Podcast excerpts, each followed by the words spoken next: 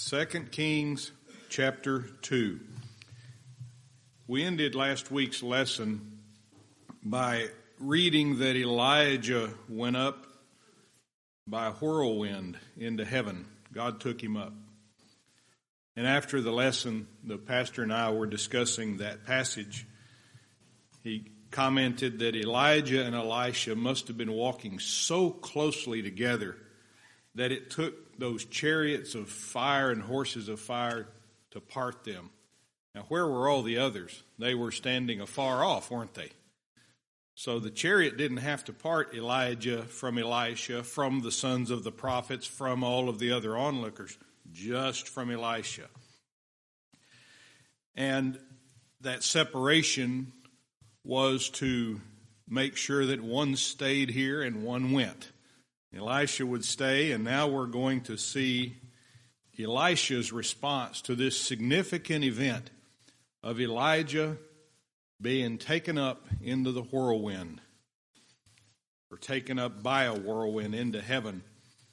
Now, if you'll look with me in verse 12, for those of you just joining us, we're in 2 Kings chapter 2, beginning in verse 12. And Elisha saw it, and he cried, My father, my father, the chariot of Israel and the horsemen thereof. And he saw him no more. And he took hold of his own clothes and rent them in two pieces. Just to keep up with the pronouns in here, it said Elisha saw it, and what he said was, My father, my father, the chariot of Israel and the horsemen thereof.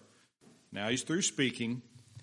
And he, that is Elisha, saw him, Elijah, no more. And he, Elisha, took hold of his own clothes and rent them into two pieces. He tore them. So Elisha cried what he saw.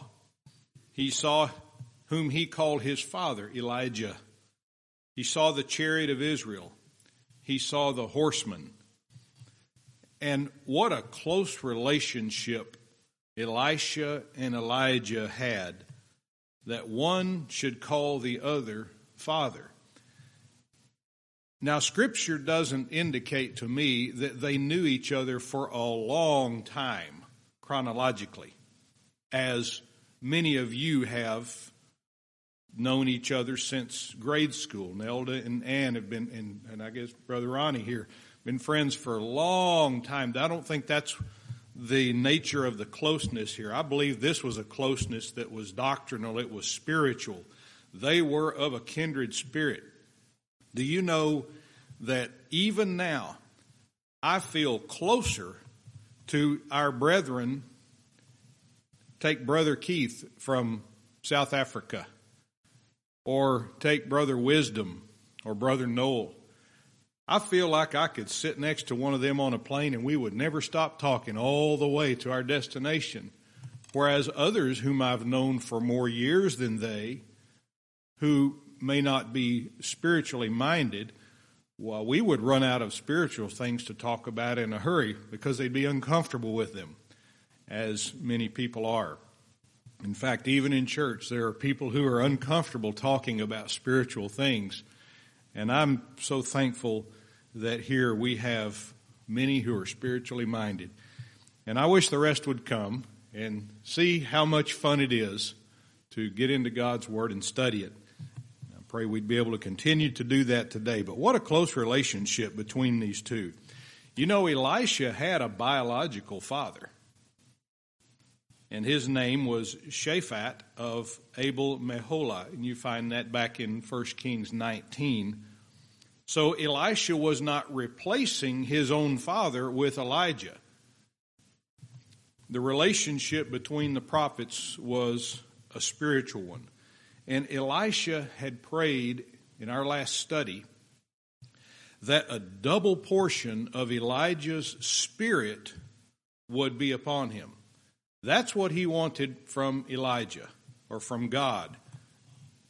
And as we'll see, Elisha is going to take up Elijah's mantle, that cloak, that coat that Elijah wore. And in doing so, he will take up Elijah's doctrine and continue to preach that. And as much as Elisha will be the continuation of Elijah's ministry, Elisha could rightly call Elijah my father, and Elijah called him my son. In the text, in verse 12, it says, in the middle of the text, and he saw him no more. So we take it that he saw him until then. He saw him go up. I don't know how far he went up before he stopped seeing him. But at some point, he saw him no more. And this was the sign of which Elijah spoke back in verse 10. If you look back up in verse 10, Elijah said to Elisha, Thou hast asked a hard thing. Nevertheless, if thou see me when I am taken from thee, it shall be so unto thee, but if not, it shall not be so. So this was a moment Elisha was waiting for to confirm whether his prayer had been honored, that a double portion of Elijah's spirit would be upon him. And because he saw Elijah taken up, at least to a point, then that was confirmation that he would have a double portion of Elijah's spirit resting upon him. So this was a, a, big moment for him. Even though his master had been taken from his head, yet there was a blessing to be associated with that. Now, the spirit of Elijah was definitely upon Elisha, and it would one day be upon John the Baptist and upon the least in the kingdom of heaven and so forth. In the book of Malachi, the last book of the Old Testament, there is a passage about Elijah returning. And it's a long enough passage where if you'll take a moment, just turn to the book of Malachi. Keep your place in Second Kings. It's the last book in the Old Testament, so it shouldn't be too hard to find. If you go to Matthew, then go back to the left one book.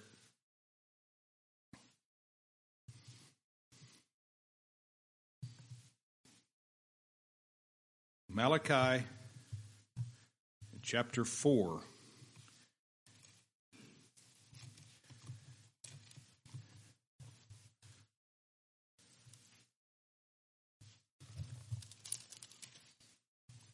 I can hear pages turning, but I can't hear you scrolling. So if you're doing it on your phone, you're probably already there. All right. Keeping in mind what we read, listen as I read from Malachi chapter 4. I'll start in verse 1. For behold, the day cometh that shall burn as an oven, and all the proud, yea, and all that do wickedly, shall be stubble and the day that cometh shall burn them up, saith the Lord of hosts, that is, that it shall leave them neither root nor branch. But unto you that fear my name, this is kind of like the book of Jude, isn't it?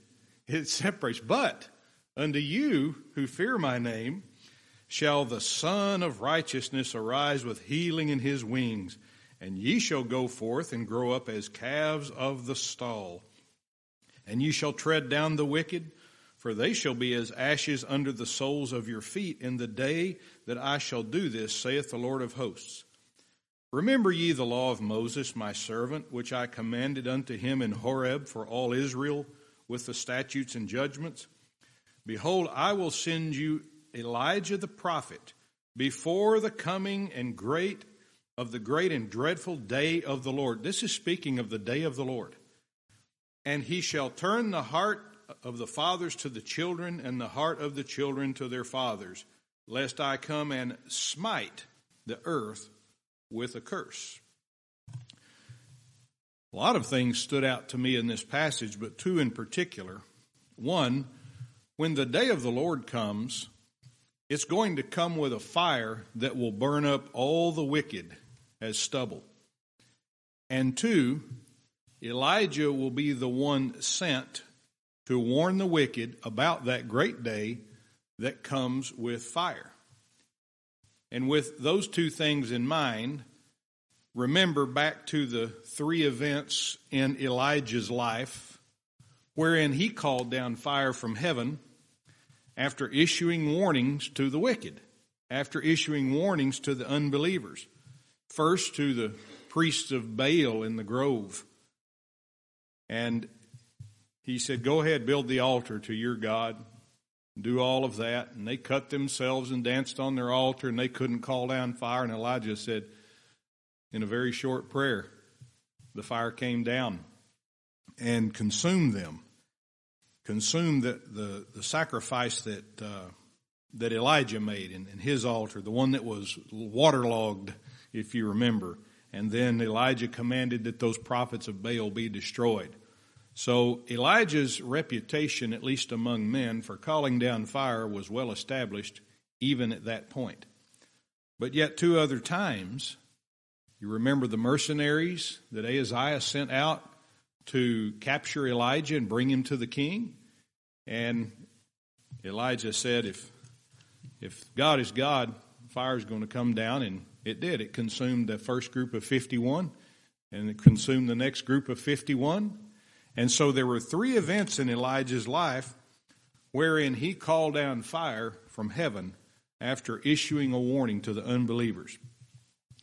So when Elijah is sent forth again before the day of the Lord, and what did Jesus say? He said about John the Baptist, if you'll receive it, Elijah's come already. John the Baptist came warning people. He came preaching the kingdom of God and uh, making straight the way of the Lord as it was prophesied of him.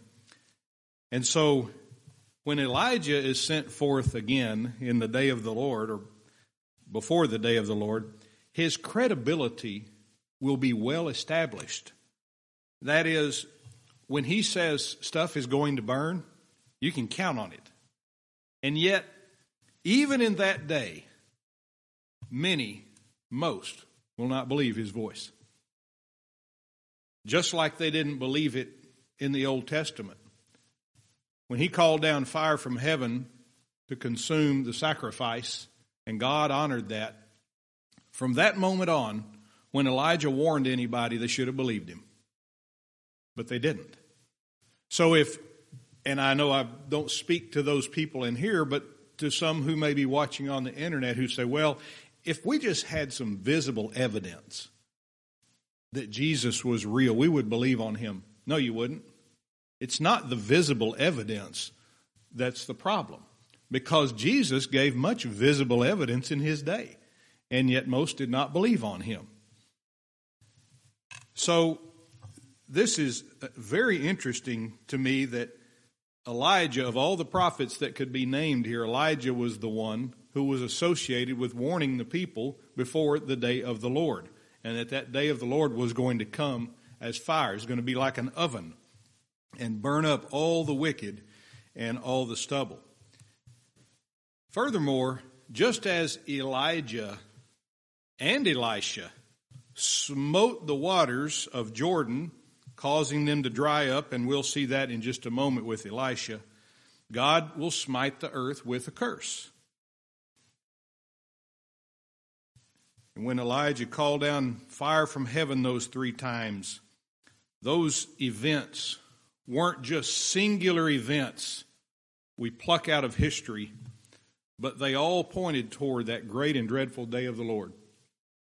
In other words, prophets, if you look at what happened at Mount Carmel when Elijah called down fire in a seemingly impossible situation, if you look at that, then you need to know that the day of the Lord is going to come. And it's going to be worse than that. This is but a, a type, but a shadow. If you look at all of those wicked men that Ahaziah sent to capture Elijah, and God made them crispy critters, didn't he? They were carbon dust when it was all over. Then the great and dreadful day of the Lord, when it comes, will be much worse than that. It's a consuming fire. And yet, we who are alive today have all of this witness in the Bible. We have all this testimony in the Bible. God warns what will happen through his prophets to the unbelievers and the wicked. the unbelievers and the wicked don't repent, God follows through with their destruction. And then again and again and again. And so when we preach the gospel of Jesus Christ to man who is broken, man who is sinful, and who is helpless and hopeless in his sin, and we say, just as surely as these things came to pass in the Bible, they will come to pass on you who are unbelievers if you don't repent and put your faith in what Jesus did to get rid of your sin. And yet they still say, I don't believe. So don't get too frustrated with yourself if you think, well, maybe I'm not saying it right. Maybe I'm not smooth enough in my presentation of the gospel of Bible truth for people to believe it. It's not you. You're a witness. It's their unbelief. It's their hard hearts. And we know it's true, and we know it's yet to come. But the unbelievers in those days, just as they were in the days of Elijah, will mock and they will scoff at this great witness. So, just like the high priests of Baal in the grove, and like the mercenaries of Ahab, and like many others who trample upon God's word, they're going to learn the hard way that God is not mocked. Whatsoever a man soweth, that shall he also reap. Now turn back in your text to your text in 2 Kings chapter 2. Let's continue reading in verse 12 in the middle of the verse, it said, And he saw him no more, and he took hold of his own clothes and rent them in two pieces. Now, this is Elisha. We're back on Elisha here. He took hold of his own clothes and rent them in two pieces. This was a sign of intense mourning, and you see this in the Bible. You'll see them throwing uh, ashes on their head, dressing in sackcloth tearing their clothes, while grieving the death, the passing of one of their loved ones, perhaps of Moses. In the case of King Saul, when he died, although he had been David's great enemy, he had made David an enemy. David loved Saul, but Saul had made David his enemy out of jealousy. And even after all of that, when David heard of the death of King Saul, in 2 Samuel chapter 1, and verse 11, listen to David's response. Then David took hold on his clothes and rent them, and likewise all the men that were with him. He rent his clothes even though King Saul, that one who unjustly sought his life time and again, tried to kill him, he rent his clothes in mourning and grief. How much more Elisha for Elijah, his spiritual father, the one with whom he walked so closely that chariots of fire had to part them asunder. And I believe it was also symbolic that Elisha tore his clothes into pieces. One of the things this represented was the truth that Elisha the farmer was no more. He was Elisha the prophet. 24 7, no turning back. Remember what he did with his yoke of oxen? He slew them and he used the wood to burn a fire and he fed the people and he followed Elijah. Now, verse 13. Elijah's gone. So if you needed a place in your Bible to mark down that Elijah is physically gone, here it is right here. But we're going to continue to see the spirit that worked in Elijah work in Elisha because God's Spirit never disappears, does it? Even though Elijah seemed to have disappeared from the sight of Elisha. Verse 13, he took up also the mantle of Elijah that fell from him and went back and stood by the bank of Jordan. Now, taking up Elijah's mantle was very symbolic of taking up Elijah's ministry. Taking up his mantle, he took up his ministry. It wasn't the mantle that held the power. The mantle was a bunch of material stitched together, and that was it. It was the Lord who showed power through that mantle. Just like the ministry was not just Elisha's ministry, It was God's ministry shown powerfully through Elijah and now through Elisha. It wasn't Aaron's rod that was powerful. It was God who showed power through it. He imparted the power through that rod. And also true is that neither Moses, nor Aaron, nor Elijah, nor Elisha were powerful, except the Lord showed himself powerfully in them and through them. If you look at some of the individual, well, the ones who are named here, Moses, in the moments of weakness in the flesh he had, you're reminded he's just a man. He's just a man. Aaron, the same way. You think, wow, that's the great high priest, and yet in that dark moment in his life, he allowed the people to worship that golden calf while Moses was in the mountain. And Elijah hiding out there in the wilderness, telling the Lord, Oh God, they're seeking my life. Basically, I'm the only one serving you. And God said, No, you're not. 7,000 besides you who've not bowed the knee to Baal. Now get up. and then Elisha, as we'll see and study, he is also just a man. And what we learn here is that whether through a person, an animal, such as Balaam's donkey, or through an, an object, everything God uses is an instrument. And if you remember that you're an instrument, it's kind of like remembering that you're a servant, isn't it? It has a humbling effect, and it should. It reminds us who we are, what we are, who we're not, and what we're not. An example we normally think of an instrument in terms of music, don't we? Think of pianos, flutes, violins, which in Texas we call fiddles, in case you didn't know. Our California friends, we call them fiddles. It's a violin. It's just as much a violin as if Itzhak Perlman was playing it in a, in a symphony. But it's played a little differently in Texas. Even our voices are instruments. And in our songbooks, we have a, a collection of wonderful hymns, songs.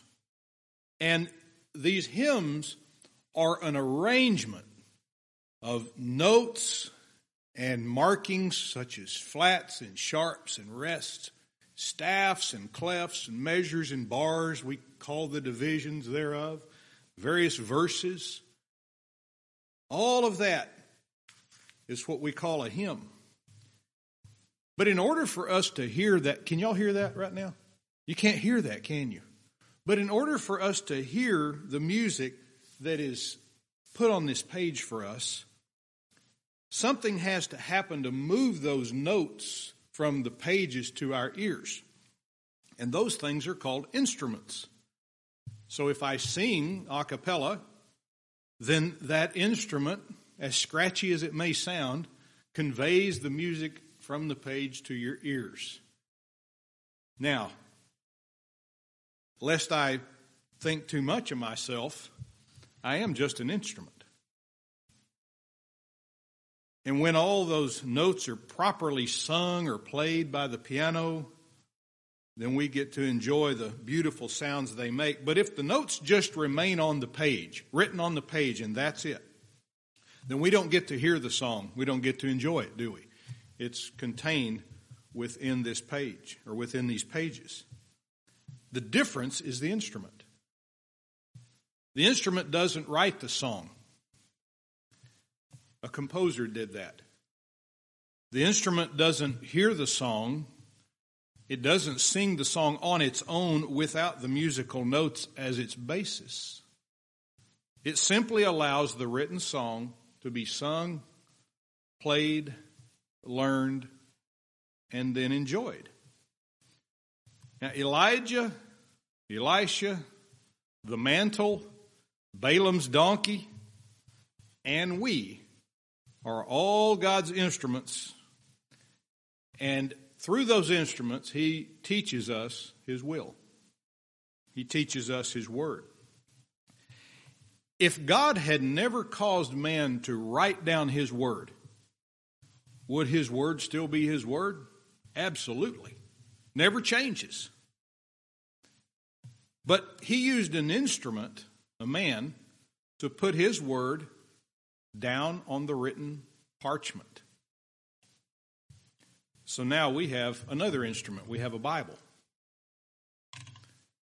And because of those instruments, God's word and power have been revealed to man. What is the instrument by which you are supposed to hear the gospel? It's the preacher, isn't it? And how shall they hear without a preacher? How shall you hear what's in here without a singer or one who plays it, an instrument? So, what's a preacher? He's an instrument.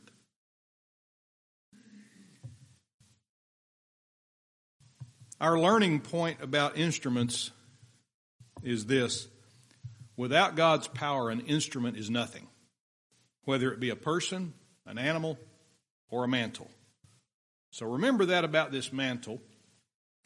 And not knowing this truth or not receiving this truth is one of the things that many of the churches in the world, the so called churches, have eaten as their poison. If you've ever been into, let's just pick a Catholic church and all of the things that are in there, they're nothing more than things, are they? Just like this is a thing. And yet, the statue of some saint or of the supposed statue of the Virgin Mary, whatever they call it, they bow to that before they get in their seats. See, we don't ask you all to do that. We want you to bow your heart to the Lord. You don't need to bow your knee in here to anybody or to anything. It says here in the end of verse 13, he went back. That is to the bank of the Jordan River. Verse 14, and he took the mantle of Elijah that fell from him and smote the waters and said, Where is the Lord God of Elijah? And when he also had smitten the waters, they parted hither and thither. That means here and there, one side to the other. And Elisha went over. It says he took the mantle of Elijah. As we studied earlier, he took it both as a physical article of clothing and a type of the doctrine and power of God that God had expressed through Elijah. Now he would express it through Elisha. It says that fell from him. That tells us that the mantle literally fell from Elijah's body as he was taken up. So his physical body really was taken up. And then Elisha says, as he smites the waters of Jordan, Where is the Lord God of Elijah? Now, he's not mocking God, and you'll see that by you should already know that through his testimony up to this point, but you're going to see that Elisha was no mocker of God. So don't think that when he says, Where is the Lord God of Elijah? he's doubting or mocking God. He simply desired that God would show himself openly at this time. It would be a confirmation to Elisha that yes, he really did receive that double portion of the Spirit of Elijah. And so Elisha did what Elijah did. Don't miss that. He smote the water with the mantle. Elisha didn't try to form a new contemporary ministry. He didn't say, I'll use my own mantle. I have one. He probably did. He was a farmer out in the elements. He probably had a mantle. But he'd already torn his clothes and left them behind, hadn't he? Elisha didn't say, you know, with this mantle, Elijah smote the waters, but I shall not do so. Instead, I shall lay it calmly beside the waters. It's worth learning that the continuation of the Lord's church on this earth does not require a doctrinal update a new trend or anything else other than taking the same mantle used by Elijah and trusting that it is still sufficient for the work of the Lord. We update paint, furniture, clothing. It was up to me, I'd be wearing Wranglers just like I did in high school, and I still have them. And they have been cool and not cool and cool and not cool for my whole life. And I've always had Wranglers. So we update those kinds of things. But we don't update the Bible. We may have translations that reflect the current vernacular so people can understand it. That's not what I'm talking about. We don't update God's way of doing things because there is no update. He does things the same way now as he did 6,000 years ago, as he did 2,000 years ago. And he tells us in his word. We're not to add or subtract anything from it. Now, this mantle, this garment or robe, is what's in view here.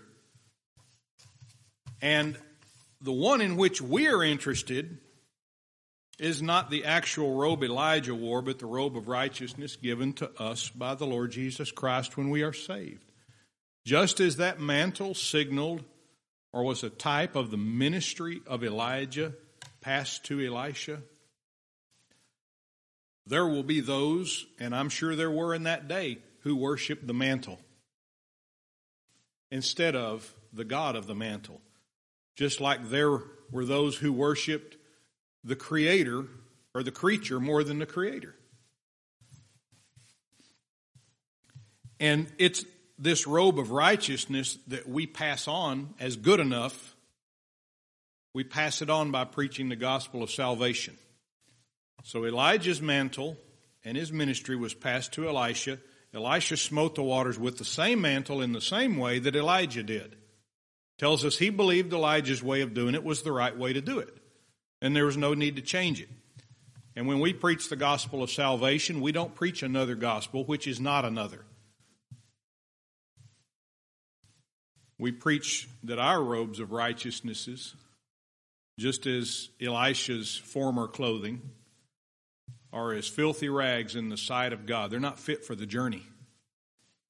And that we need to be clothed in the robe of Jesus' righteousness instead. See how those link together? Now, Elisha rent his robe. He laid it aside and he accepted the robe worn by Elijah. I can't help but see the gospel in this.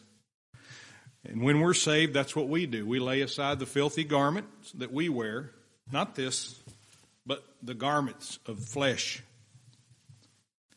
and they're the ones that are spotted by sin. And then we're clothed in the righteousness of Jesus our Savior. Now look back in verse 14. At the end it says, And when he also had smitten the waters, they parted hither and thither, and Elisha went over.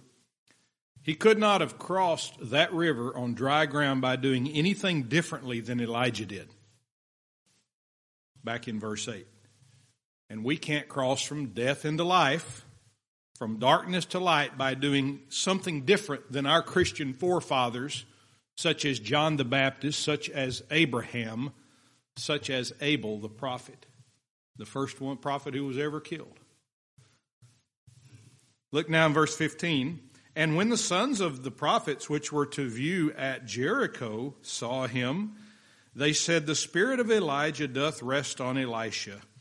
And they came to meet him and bowed themselves to the ground before him. These were the same sons of the prophets who earlier in this chapter reminded Elisha, mockingly it seemed, that God's going to take your master away from your head today. And yet they confessed here the spirit of Elijah doth rest on Elisha. You notice these sons of the prophet, it said they saw all this with their eyes. Had they believed it by faith, they would not have stood afar off. But they wanted to see if this was real. And it said in verse 15, and they came to meet him and bowed themselves to the ground before him. They came to meet him. Why did they have to come to meet him? Because they stood afar off, back in verse 7. And now they came to meet him only after seeing with their eyes that mighty work, rather than believing it was true. You know, if these sons of the prophets had really believed that God would take only Elijah in that whirlwind, then they would have been content to stand right there next to Elijah and Elisha and say, We're not going to be taken in the whirlwind because God said He's just taking Elijah. He's not going to take Elisha. He's not going to take us. They would not have felt the need to stand afar off, but they did. And so now they came to meet him. And it says they bowed themselves to the ground before him. Oh, now there's no more mocking. There's no more cruelly reminding Elisha that God would take away his master today. And you know, these types of religious folks are present even in our day. I call them bandwagon clergy. I used to call the high school basketball fans who showed up only for the playoffs bandwagon fans. They weren't there through the thick and thin, were they? But I call these bandwagon clergy. They don't want to take any risks, but they sure will follow someone who already has and who came out on the other side. They follow success, but they flee failure. So they're not dependable at all. So beware of people who fawn over you with compliments when you are prospering. See what happens when things go south. Verse 16 And they said unto him, Behold now, there be with thy servants fifty strong men. Let them go, we pray thee, and seek thy master lest peradventure the Spirit of the Lord hath taken him up and cast him upon some mountain or into some valley. And he said, Ye shall not send. Before reading this verse, if you thought, well, maybe these sons of the prophets have repented. Perhaps they were now ready to trust what Elisha said and did. Well, this verse would cause me to think that's not true. These men still expressed doubt about what they had seen. They expressed doubt about God's grace and love toward Elijah. Would God take the prophet he chose and through whom he or with whom he walked through those dark valleys? Would he take that prophet up high enough in the sky and then just drop him down, crush him on a mountain or in a valley like a bird of prey would a snake or a mouse? And that's appears to be what these men thought. They said, Lest peradventure the Spirit of the Lord hath taken him up and cast him upon some mountain or into some valley. And this was the reason they gave for wanting to send a search party out for Elijah's body. The underlying, reason, uh, or underlying reason for this was unbelief. The same type of unbelief the Pharisees had in Jesus' day. They were willingly ignorant of God's purpose in taking up Elijah. God's purpose wasn't to cast him headlong down onto some mountain. If God wanted to kill Elijah, he could have done it with a spoken word. Verse 17. Well, let's look at the end of verse uh, 16. he said, Ye shall not send. So Elisha's first answer here to these men who said, Let's send a search party out. His first answer was strong. It was full of conviction. You shall not send to willingly send these men on this mission would have been to agree with them that maybe God dropped him off somewhere accidentally. Maybe God didn't do what, you, what he said he'd do. And Elisha would have none of it, as though God had played hide and seek with Elijah's body. And in verse 17 it says, And when they urged him still, urged him till he was ashamed, he said, Send. They sent therefore fifty men, and they sought three days, and but found him not. They urged him, they, they pressed him, they pushed him. You can imagine all the, the chatter until he was ashamed, that is, confounded or shamed. And it shows us that as faithful as Elisha was, his flesh was weak just like ours. He was subject to those times of weakness. In, in that moment, when his ears had been tuned to a spiritual radio frequency from the Holy Spirit, he tuned them to the, the sayings of man, to the urging of man. He tried to please the sons of the prophets rather than rebuking them, just for that moment. He said, Send, almost as if to say, Just go. If that's what you want to do, I've already said don't go, but if you're bent on it, just go. He's just getting them off his back. And it says of their three day arduous journey, they found him not. Of course not. He was taken up. God did not drop him off on a mountain or in a valley where they surely searched for him. And because we're not specifically told what happened to Elijah's body after he was taken up, many theories have been formed about that by theologians throughout the ages. And I could spend a lot of time going through them to give you some ideas. But in my study, I can't conclusively state exactly what happened to Elijah's body after it was taken up. And I believe we'll stop right there and I'll give you some scriptures that might get you to thinking about it. We'll do that next week as we finish up verse 17. Let's be dismissed in prayer. Father, thank you for those who came to hear your word taught. Thank you for the Spirit of God who is our teacher, and for the Word of God which is our text.